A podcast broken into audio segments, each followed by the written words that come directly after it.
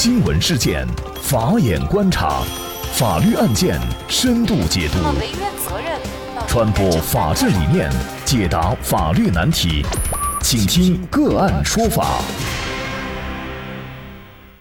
大家好，感谢收听个案说法，我是方红。今天我们跟大家来聊一下，男女共度五二零一夜情后意外怀孕，女子起诉获赔两万元。据女方王女士诉称。她和李先生通过网络相识了两年，期间曾多次见面，并吃过几次饭。六月初，双方相约到酒店补过五二零节日。当晚，双方在没有采取安全措施的情况下发生了关系，此后就再无任何交流。一个月以后，王女士发现自己已经有身孕，并且通过电话向李先生进行了告知。双方约好时间到医院进行产检。因为王女士是第一次怀孕，就怀孕仪式非常重视，多次要求李先生购买补品以补养身体，但是李先生却避而不见，即便接电话也只有寥寥几句，所以她决定要流产。王女士认为李先生在得知她怀孕后拒绝同她沟通，并意图逃避责任，严重损坏了她的身体健康，因此。就起诉到法院，请求判决李先生当庭向他道歉，承担相关的手术费用，并赔偿经济损害抚慰金，一共是四十多万元。被告李先生辩称，双方在一个微信群相识，发生了一夜情，导致怀孕。在王女士向他告知怀孕情况之前，自己甚至都不知道对方的电话和姓名。双方发生关系是自愿行为，原告作为成年女性。应当知道发生事情的后果，有可能导致怀孕及怀孕的危险性。事情发生以后，王女士没有采取紧急避孕等必要的措施，因此导致王女士怀孕的过错不能全部归责于自己。李先生为王女士支付了流产手术的相关费用，但是王女士要求过多，比如吃一年的燕窝、住高级酒店等，这些自己无力承担。那么婚前性行为。包括一夜情，还有婚前同居关系等等。一旦女方怀孕，那么男方是否应该进行相应的补偿或者是赔偿？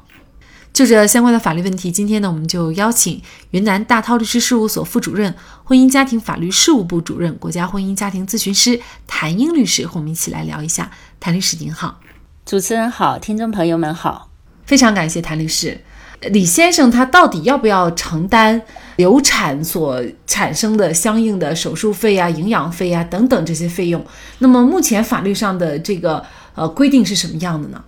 嗯，这个案子很有意思啊，也就是在现实生活中，应该是这种情况是会经常遇到的。但是对于呃结果呢，实际上在现在的司法实践当中是有争议的。嗯，为什么会有争议点呢？主要有两个方面的原因。那么第一个方面的原因呢，就是说我们国家的法律目前对于婚前的这种性行为以及婚前的这种同居关系。从法律的层面上来讲，呃，是不保护的。也就是说，你这个是呃，就是说同居关系也好，发生发生这个性关系这种行为也好，那么不是说法律保护的一个行为。那么既然不是一个法律保护的行为，那么因为这种发生关系而导致的这种怀孕，因为前面行为都不合法，不受法律保护，那后面的这种损害，呃，应该也是。不受法律保护，这是一个争议的原因。第二个争议的原因呢，我们讲一个人要赔偿另一方相应的这些费用，那肯定是一般来讲啊，是一个一般的侵权行为，就是侵害了这个人的身体权也好、健康权也好，那么才存在赔偿的问题。但是像这种情况，就是两个人发生关系以后，是女方怀孕，那你说他这个行为是一个侵权行为吗？好像从法律上评判，因为是两个人你情我愿发生的这种关系，你说他是个侵权行为，好像又不是。另外一个，从我们讲的侵权损害的一个最主要的一个要件，就是行为人要有过错。那么从过错的这个角度来讲，导致这个女方怀孕是男方的过错吗？那好像也不能这样来讲，因为发生关系怀孕的话，客观的来评价啊，应该是男女双方。都有过错，才会导致这么一个结果。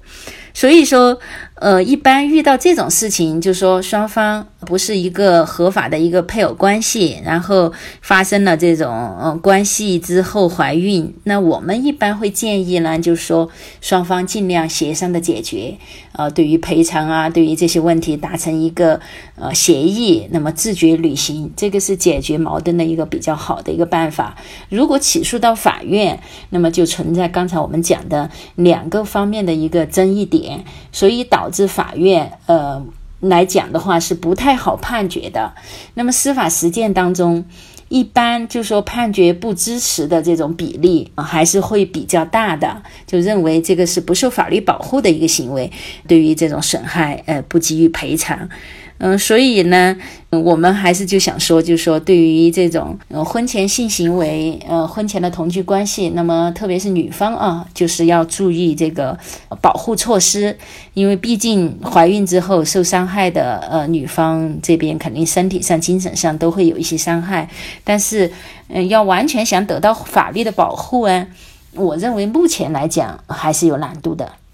也就是说，无论是这样的一夜情也好，还是恋爱关系也好，只要他们不是婚姻关系的男女发生这种性关系的话，事实上，呃，造成的这种女方怀孕、流产等等，呃，相应的这些费用，在法律上男方来承担是没有法律依据的，是吗？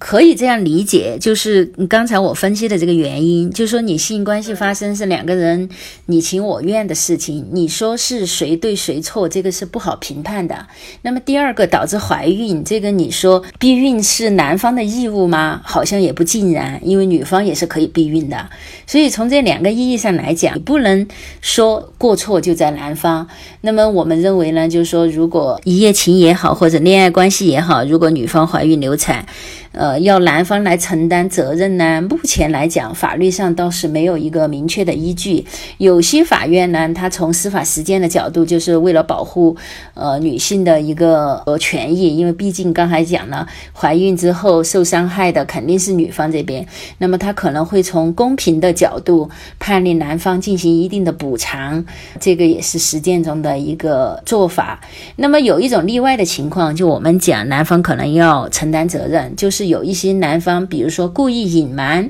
自己已婚的这种身份和这个未婚的女孩交往，然后导致对方怀孕，或者有一些就是我们讲的欺骗行为啊，或者有一些过错行为，骗取双方来发生这种关系的话，那我觉得这个和一般的就我们探讨的这种情况又不太一样。那么如果他存在这些欺骗啊，有这些过错错啊，那我认为造成的损失，他是应该要承担责任。只是在通常的一般的我们讲的。恋爱关系啊，或者一夜情这些啊，这个是不好判断谁对谁错的，所以在这个时候要想得到法律的一个保护还是比较难的。嗯，虽然哈只有两万块钱，但是呢，女方获得经济上的赔偿或者补偿的这种判决支持的，其实上实践上是比较少的。那么您怎么看这个案件的判决呢？这也是否意味着，比如说类似的情况，男方是不是都应该多多少少进行一定的？赔偿或者是补偿呢？倒不能得出这样的一个结论，因为这个案子呢，法官是判男方赔偿了女方的医疗费、营养费、误工费，共计两万元。那么，因为案情表述比较简单，现在看不出来这两万元损失是全部是女方的损失，还是男方仅赔偿了一部分。我觉得呢，如果是男方只赔偿了一部分的话，那么可能法官考虑的就是一个责任分。分担的问题，就像刚才我们讲的，造成这个事情的结果，应该说男女双方都有责任。那么既然有责任，造成了现在的一个损害结果，确实女方身体受伤害了，由双方来分担这样的一个责任。那么这个就是我们平常说的一个公平责任原则。如果是说法院判决的男方全额的赔偿了女方的这个医疗费、营养费、误工费，那我觉得可能法官更是站在一个就是同情弱者，然后保护妇女合法权益的这个角度出发来判决的。那么通过这个判例呢，是不是就代表着以后这种情况？就都要赔呢？那我觉得可能不能得出这样一个普遍的结论，因为我们国家也不是判例法，并不是说有其他的案子曾经判过，那么以后的判决就要参照，这个不一定是这样的。这个每个案子的判决可能跟案子的一个具体情况，还有法官对法律的一些理解可能会有关系的。所以说，即便这个案子判赔了呃两万块钱，也不代表类似的情况男方都要赔偿。所以这里呢，也就想给广大的女性朋友要提个醒啊，一定要呃注意保护好自己。就是不管是婚前的同居行为啊，或者就是一夜情啊之类的，一定要做好避孕的一个措施。在没有想好要生孩子之前，那么一定要注意呃避孕措施，防止发生这种情况之后呢，自己就是说身体上受到伤害，精神上也受到打击。但是目前的法律呢就是这样规定，而且从明年一月一号将要生效的民法典来看，对于公平责任原则的一个适用是。呃，收紧了尺度，要求是法律有明文规定来分担责任的，才能适用公平责任原则，而不像以前，经常法官在觉得双方都没有过错的情况下，可能为了公平起见，就会让相关的责任人来分担责任。但是从民法典的这个呃立法的这个意义上来讲，是收紧了公平责任的一个适用范围，必须是法律有明文规定的才能适用公平责任，就不能就说在没有规定的情。情况下擅自的去使用，嗯，所以呢，希望大家能够洁身自好，保护自己的一个合法的一个权益。现在我们已经步入了快餐时代，很多人都在追捧一夜情，但是一夜情的风险又何止是怀孕这么一桩呢？大家对性如此开放的态度，你知道对方有没有艾滋病、梅毒等性病？你知道对方是不是心理变态？你知道对方是否暗地里安装了摄像头？而最重要的是，分分钟就可以跟你上床的人，他几乎百分之百不会是一个对你负责任的人。女人自己都那么随意，还指望男人对你负责，这是天真。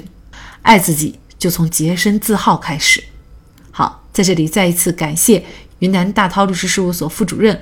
婚姻家庭法律事务部主任、国家婚姻家庭咨询师谭英。那么明天晚上的八点钟，我们个案说法的直播继续和大家见面。我们直播的主题是关注民法典，全职太太离婚家务劳动补偿将获支持。那么届时大家可以对婚姻家庭当中您所遇到的一些